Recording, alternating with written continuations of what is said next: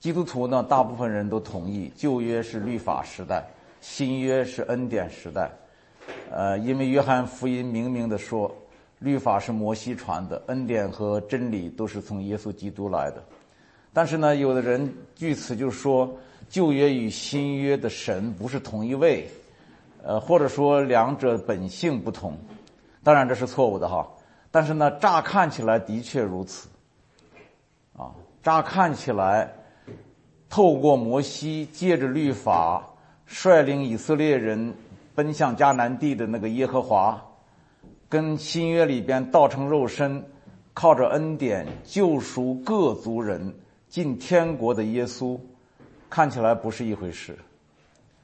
啊，起码是有很大的不同，特别是一些还没有信主的知识分子，他们说。旧约的神跟新约的神好像不是同一位神似的，包括那个太平天国的领袖洪秀全，他当时就是说：“耶和华是我的父，我父性情如烈火；耶稣是我的师兄，师兄心地太善良，太仁慈，不能成大事。”耶和华呢，好像偏重公义和圣洁；耶稣呢，却以爱为本，满怀怜悯。但是这只是表象，今天我要跟大家讲，实质上耶和华跟耶稣是一样，他本为善，他的慈爱永远长存。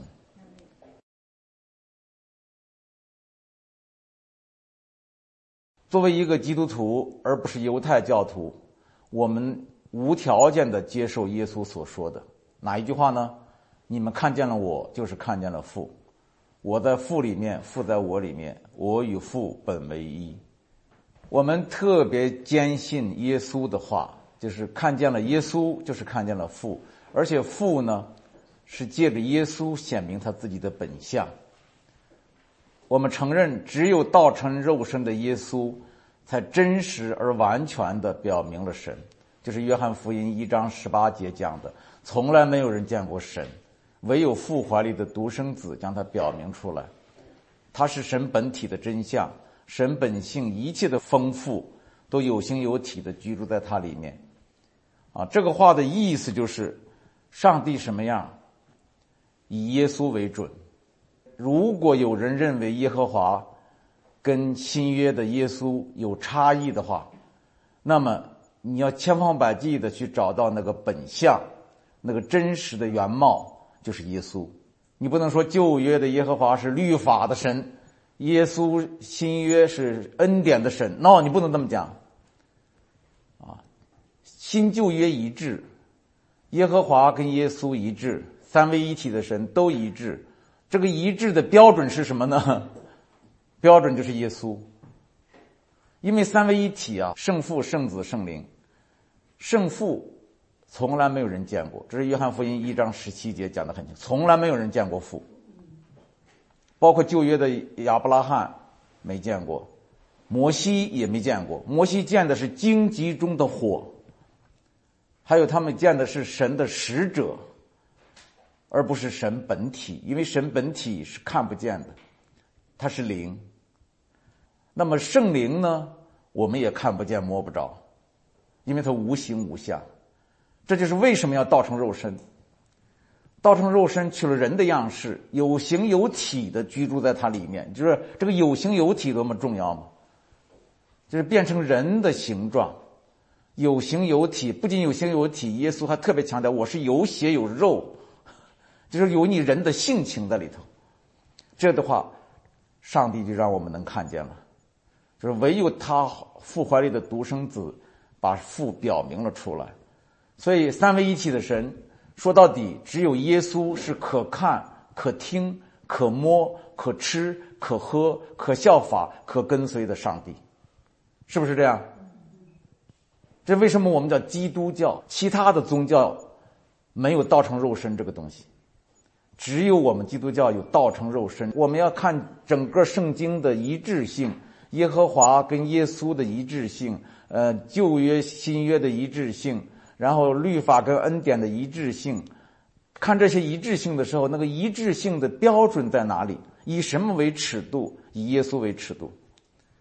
这就是为什么宗教改革的时候也是讲，啊，要唯独基督，唯独基督。那保罗更不用说，保罗一生所强调的、所奋斗的、所争辩的，就是唯独基督，别的都是粪土。我们从来不认识他，现在我们认识他，就是指神，是借着耶稣认识的。所以我们可以这么说啊，旧约是仰望耶稣。新约是显明耶稣，旧约和新约一起来见证耶稣。耶稣自己说的：“这经，你们查考是吧？就是给我做见证的。”啊，整本圣经是见证耶稣，见证神就是爱。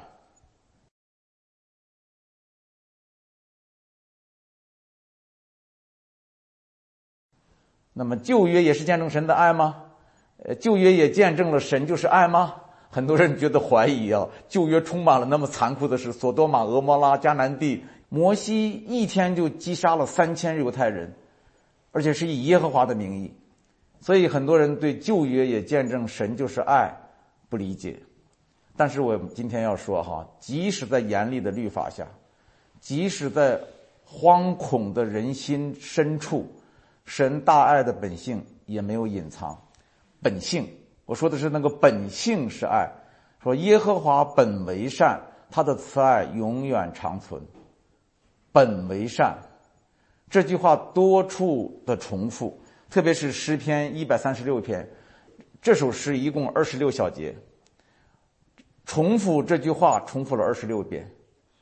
我相信你们都读过这一首诗，二十六个小节里边的最后一句话全是。他的慈爱永远长存，他的慈爱永远长存，他的慈爱永远长存。当时的环境非常残酷，律法很无情，犹太人很软弱无助，怎么办？他们就紧紧抓住神的本性，神的大爱的本性，一遍一遍的大声的呼喊，彼此坚固信心，就好像在被击打、被管教、被惩罚、被围剿，压力重重。这个没有指望的时候，大家就彼此喊：“我们的神本为善，我们的神本为善，神呐，你本为善，你的慈爱永远长存。”其实这是一种宣告、盼望、提醒自己不要倒下去，不要对神失去信心，而且也是呼求神：“神呐，你的本性，你是我的父亲，你的本性我们知道是爱我们，你不会让苦难过于长久，你不会让我们的骨头压碎的。”所以我在讲旧约里边，根本没有隐藏耶和华的本为善，因为神的本为善是藏不住的。耶和华本为善，这个本就是本性，神的本性，这个善就是爱。犹太人坚信神的本性就是爱，这个爱就是他们的盼望，就是他们的亮光，就是他们的弥赛亚，就是耶稣。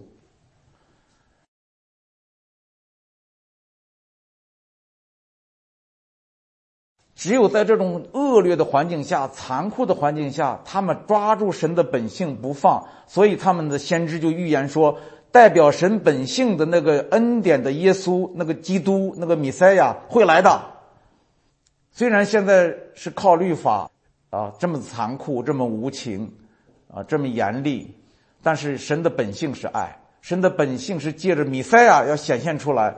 你看，凡是旧约讲到米赛亚的时候。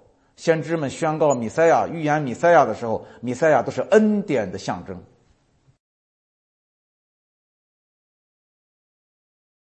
下面我要讲的这个律法的时代啊，大卫是一个特殊的人。大卫在律法下看见了恩典啊。大卫的诗里边说：“耶和华有怜悯，有恩典，不轻易发怒，且有丰盛的慈爱。他不长久责备，也不永远怀怒。”特别下面这句话，他没有按我们的罪过待我们，也没有照我们的罪孽报应我们。这是什么？这是恩典，这不符合律法的。天离地何等的高，他的慈爱像敬畏他的人也是何等的大。东离西有多远，他叫我们的过犯离我们也有多远。父亲怎样连续他的儿女，耶和华也怎样连续敬畏他的人。因为他知道我们的本性，思念我们不过是尘土。你看看这个大卫，摸神的心意摸的是多透，怪不得圣经上说他是合乎神心意的人。他首先摸着了神的心意，不管你摩西的律法多么严厉、无情、残酷，不管大家怎么认为，大卫认为耶和华是爱，耶和华是爱，他的爱永远不会离弃，他不会按我们的过犯来对待我们，因为他知道我们是尘土，知道我们人的软弱的本相，他怜悯我们。我相信这些诗句不可能仅仅是大卫一个人的体悟，一定是上帝大爱的本性穿过旧约的那个幔子，这个稀稀朗朗的，但是很真实的照射出来。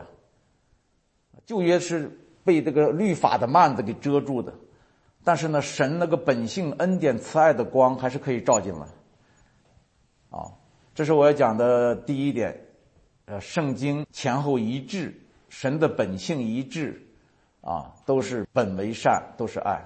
那么我要讲的第二点是大卫持定神的爱。我要专门讲一讲大卫。谁要是读懂了大卫的诗，谁就能看见大卫得胜的秘密武器。这武器就是他持定神的爱。诗篇第六篇，这类诗叫悔罪诗。大卫怎么写的呢？大卫说：“耶和华呀，求你不要在怒中责备我，不要在烈怒中惩罚我。我每夜流泪，把床榻飘起，把褥子湿透。求你可怜我，求你医治我，求你因你的慈爱拯救我。耶和华听了我哀哭的声音，耶和华必收纳我的祷告。我的一切仇敌必大大惊慌，急速溃败。”突然蒙羞。你看，即使在犯罪和失败的时候，即使在被责备、被击打、受惩罚的时候，大卫仍然是这么坚信神、呼求神，依然这么蔑视仇敌、践踏仇敌。为什么？只能有一个解释，就是他知道神就是爱，他知道神爱他，他也知道神爱他，不是因为他可爱，而仅仅因为神就是爱。这一点很重要。因他的慈爱，他怜悯我。他并不是说神因我的可爱，所以他爱我。No，他知道神爱他，不是因为他可爱，而仅仅因为神就是爱。这就是他的正信。我用这个词啊，正信，就是正确的信，或者叫信的正确。大卫可以从神那里获得取之不尽。用之不竭的力量，因为他知道神就是爱，任何时候他都不跟神隔绝，使他能够吸取神的爱的力量。在诗篇里面，大卫很多次以神的爱向自己的心说话。你们注意，这是很少见的一个现象哈。大卫说：“我的心呐，你为何忧闷？为何在我里面烦躁？应当仰望神。”然后接下来，他又在其他的诗里也讲：“我的心呐，你当默默无声，专等候神。”因为我的盼望是从他而来，我的心呐，你要称颂耶和华，不可忘记他的一切恩惠。注意两个声音，两个大卫，一个大卫对另一个大卫在说话。我的心呐，你要怎么怎么怎么着？谁对我的心说话呢？是我的灵，我的灵跟神的灵相通。我的灵比我的心站得更高，看得更透，更知道神的本相是爱。所以，当我的心就是我的头脑、我的理智、我的理性，是吧？认为好像神怎么抛弃我了？神怎么不管我了？啊，神这么严厉啊？神怎么光讲律法呀？啊，等等等等等。这个时候，灵对心说：“你糊涂啊你！你短视啊你！”你为什么忧闷？你为什么烦恼？你仰望神，你看看神，神爱你啊！大卫很奇妙，他从小就被圣灵充满，这是我们知道的。他再艰难的时候，他的灵不倒下，他的心困乏，他的心迷糊，他的灵不迷糊，不困乏。一个朋友，他精神上有一些忧郁，不能自拔，而且有时候很严重的时候，我就教他这个办法。我说你像大卫一样，你要对自己的心说话。当你那个忧郁、那个躁郁要发作的时候，你就用灵向心说话，说我的心呢，你不能发作，你不能躁郁，要仰望神，神是你的平安。但这种宣告是建立在什么呢？建立在一个刚才我说的正信基础上。正信就是你信的正确，你相信神，你知道神，你确认神是爱。不要受任何魔鬼撒旦的欺骗，魔鬼撒旦会欺骗你说神不爱你了，你你看你这个样子，神怎么会爱你呀？你别理这一套。大卫他只让神的爱做他生命的基石。基督徒我们最喜欢的诗篇第二十三篇，我们大家都会背了哈。这个耶和华是我的牧者，我必不致缺乏。他使我躺卧在青草地上，领我在可安歇的水边。他使我的灵魂苏醒，为自己的名引导我走义路。我虽然行过死荫的幽谷，也不怕遭害，因为你与我同在。你的杖、你的竿都安慰我。在我敌人面前，你为我摆设宴席。你用油膏了我的头，使我的福杯满溢。我一生一世必有恩惠慈爱随着我。我且要住在耶和华的殿中，直到永远。这首诗大家都非常喜欢，为什么喜欢？因为这是一首慈爱恩典的诗，是信心力量的诗，没有一点怀疑，没有一点犹豫，百分之一都没有。从头到尾，从第一句话到最后一句话，百分之百的信神，而且信神就是爱。我们可以断定，当这一首诗在圣灵的感动下，从大卫的心底涌现出来的时候，他一生得胜、讨神喜悦的命运的这个根基就奠定了，谁也打不垮大卫了。大卫说：“我死因的时候，我神都与我同在。”啊，他的杖、他的杆都安慰我的，在敌人面前，他会为我摆设宴席。啊，我一生必有什么什么什么仗。哦，那个口气，绝对的爱，绝对的不离弃，绝对的信，啊，难怪神指着大卫说他是合我心意的人。神就喜欢这种人，神喜欢像小孩子一样，大卫击鼓跳舞的时候脱了衣服跳，你说这这成何体统？但是他那个单纯在神面前那个信心，神喜悦。耶稣也说：“你们变成小孩子的样式。小孩子从来不怀疑父母的爱的，从来不怀疑的。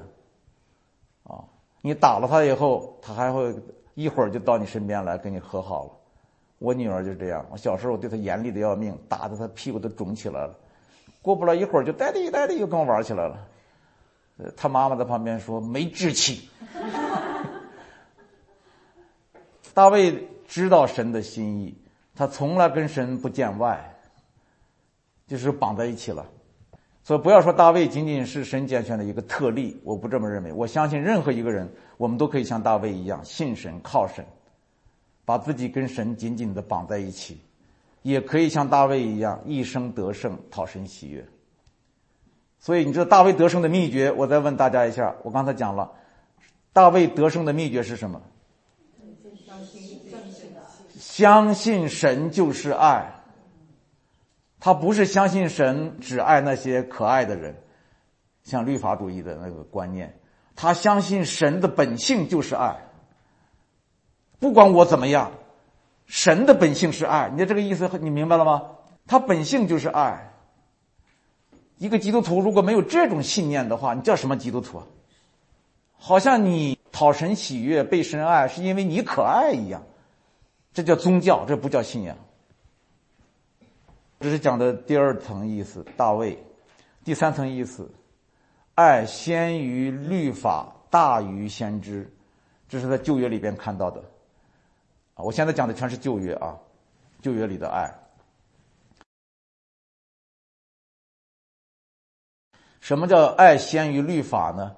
就是犹太人的祖先亚伯拉罕、以撒、雅各，那个时候。他们比大卫的时候更单纯，那个时候是先于律法，还没有摩西颁布的这些律法，啊，他们只知道神就是爱。我们都知道这些人都不是圣人，毛病很多的，啊，这个特别是亚伯拉罕，我们称他是信心之父。其实他犯的罪，好家伙，现在的人就会说是可忍，孰不可忍。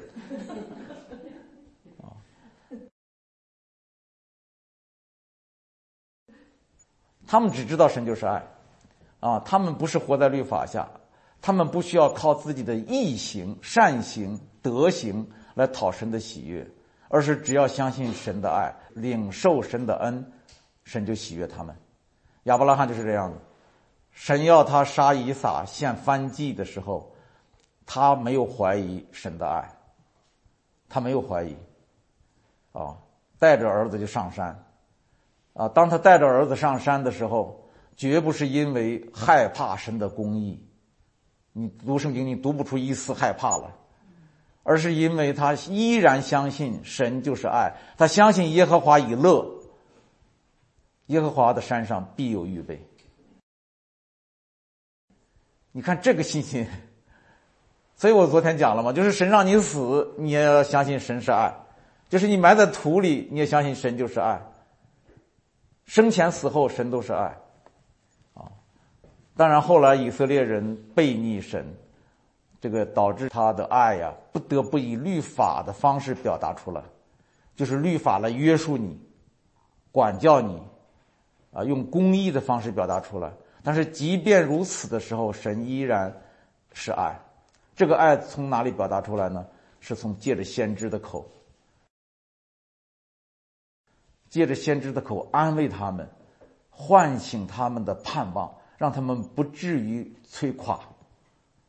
那个先知书以赛亚里边大段大段的安慰，大段大段的这个盼望，还有大段大段的预言，预言那个恩典的救主一定会来，叫制胜者。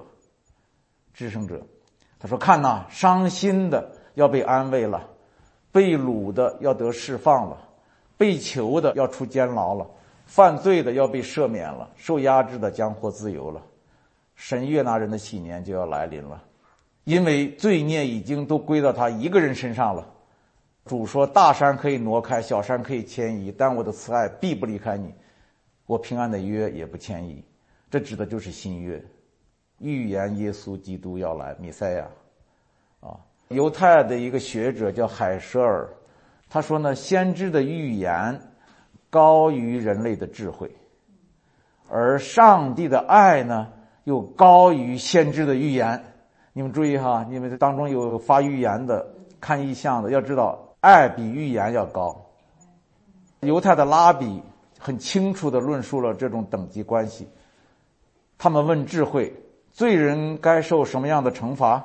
智慧回答说：祸患。追赶罪人，真言书里的话，这是人的智慧啊！你要问人的智慧，这个这个罪人该怎么处理他？这个智慧就回答你：祸患，祸患必跟随他，追着他。那么接着他们就问预言，问先知：罪人该怎么办？该受什么惩罚？先知就预言说：犯罪的灵魂必灭亡。你看他他就高了一层。它只是指灵魂被灭亡，并不等于马上就报应咒诅。那么接下来最后，他们问制胜者，就是基督了。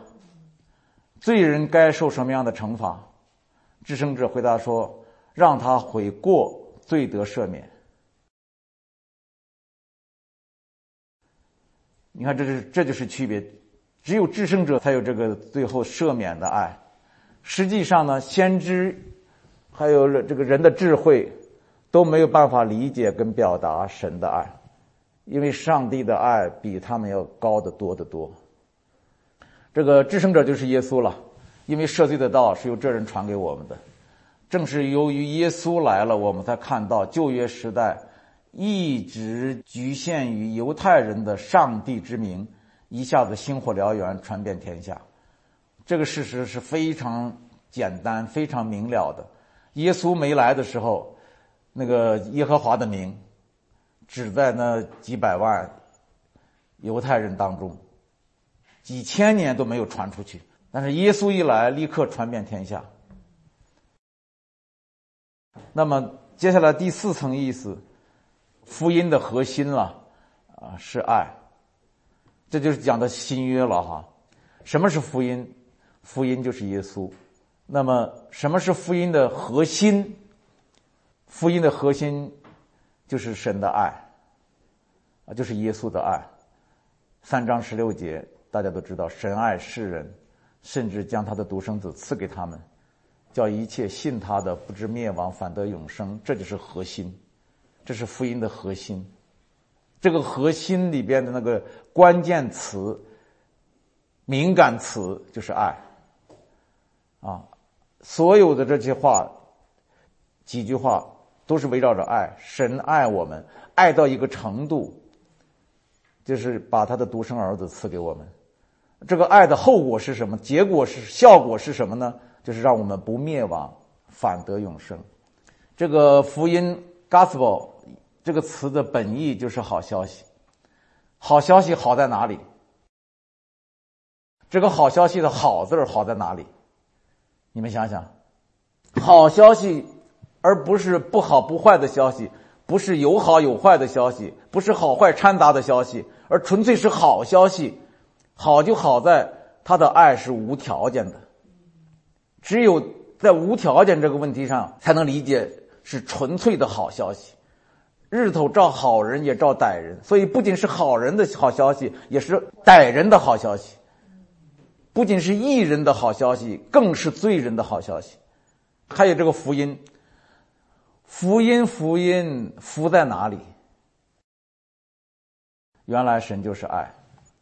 原来神一直爱着我们，我们却不晓得。原来我们不是囚犯，不是乞丐，不是孤儿，不是虚空的虚空，我们是上帝的儿女。还有这个牧羊人传喜讯的时候说：“大喜的信息，喜在哪里？喜也是喜在神来了，不是按旧约所说的来审判我们，而是来另立新约打救我们。”神差他的儿子降世，不是要审判世人，乃是要叫世人因他得救。这是大喜的信息，啊！天使一见那个牧羊人的时候，牧羊人就惧怕，是吧？天使呢，一见那个玛利亚的时候，玛利亚也是惧怕。这个你看这个新约的记载哈，天使向人一显现的时候，人都惧怕。为什么呢？你得考虑到犹太教的传统，律法时代的心情。是吧？那个谁敢见神呐？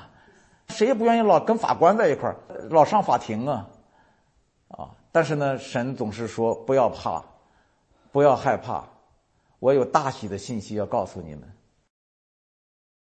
保罗有一段话啊，很有浓重的犹太人的味道，但是说的很精辟。他怎么说呢？他说：“神既有丰富的怜悯，就以他的大爱。”叫死在过犯中的我们在基督里活过来，我们得救是本乎恩，也因着信，这不是出于自己，乃是神所赐的。其实福音的内核这么简单，就是爱。得到这个福音也这么容易，只要信。这是谁都做得到的事情。我就常常讲嘛，神不会对我们人类提出一个要求，我们很难做到。神的全能就在于他的要求。总是我们能做到的，他不把我们担不起的担子给我们，说这是我讲的福音的内核哈。福音的内核其实分析来分析去就是耶稣基督，就是他的爱，就是大喜的信息、好消息。这个“福”字儿的内涵就是这个意思。那么最后一节呢，使徒爱的见证，这个从亚伯拉罕到摩西。从摩西到大卫，在旧约时代，神的爱从来没有离开过以色列人。那么从旧约到新约，从律法到恩典，从耶稣到使徒，神的爱呢就走出以色列，走向全人类。我们看看这个使徒们是怎么传承耶稣的爱哈。首先是约翰，约翰第一个赋予了这个爱至高无上的神圣性，他喊出了那个最强音：神就是爱。而且他不是一次，你们去读约翰一书，他他重复的说过一会儿说一遍，过一会儿说一遍，神就是爱，他说：“爱是从神来的，啊，从来没有人见过神。我们若彼此相爱，神就住在我们里面了。你看他把这个爱提到多高的位置。我们如果彼此相爱的时候，神就住在我们中间了，啊，就神住在我们中间，没住在我们中间的标志就是我们中间有没有爱。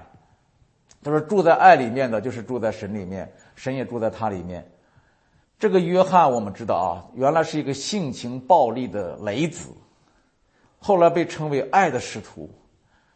他的一生见证了神就是爱，耶稣就是爱。那么接下来我们要说到保罗，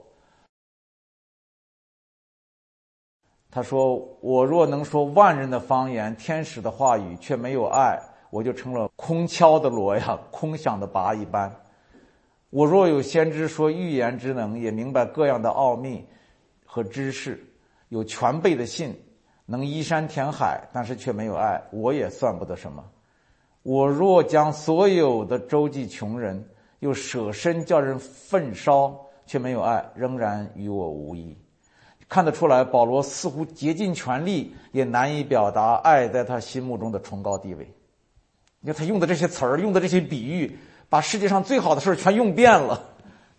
他说，在爱面前，nothing，什么都不是。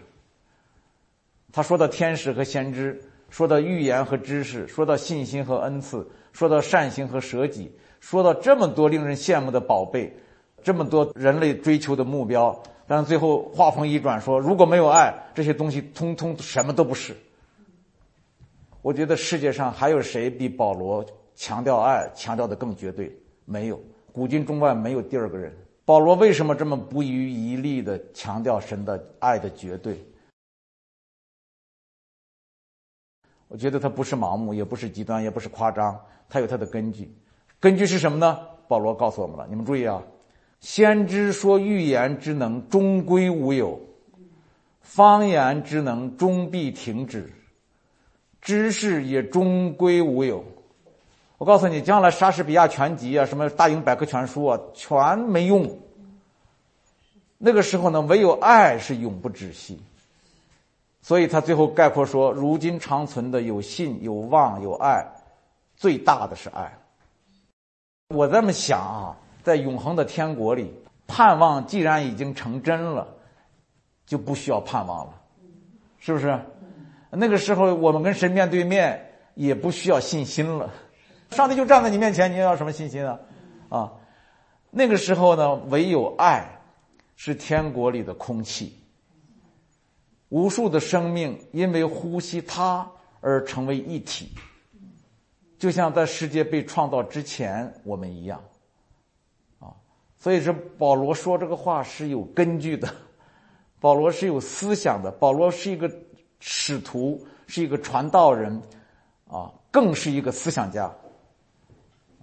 呃，还有一次在罗马书里，这八章三十二节到三十八节，那个很著名的一个爱的赞歌。我前天也讲到，保罗几乎是高声呼喊：“谁能使我们与神的爱隔绝呢？”我深信，无论是生是死，是天使或掌权的，是现在或将来的事，都不能叫我们与神的爱隔绝。这爱是在我们的主耶稣基督里的。保罗原来叫扫罗，大家都知道的啊，是个法利赛人。逼迫基督徒，后来他变成保罗，怎么变的？不管有多少因素，我相信最重要的一个因素就是耶稣的爱。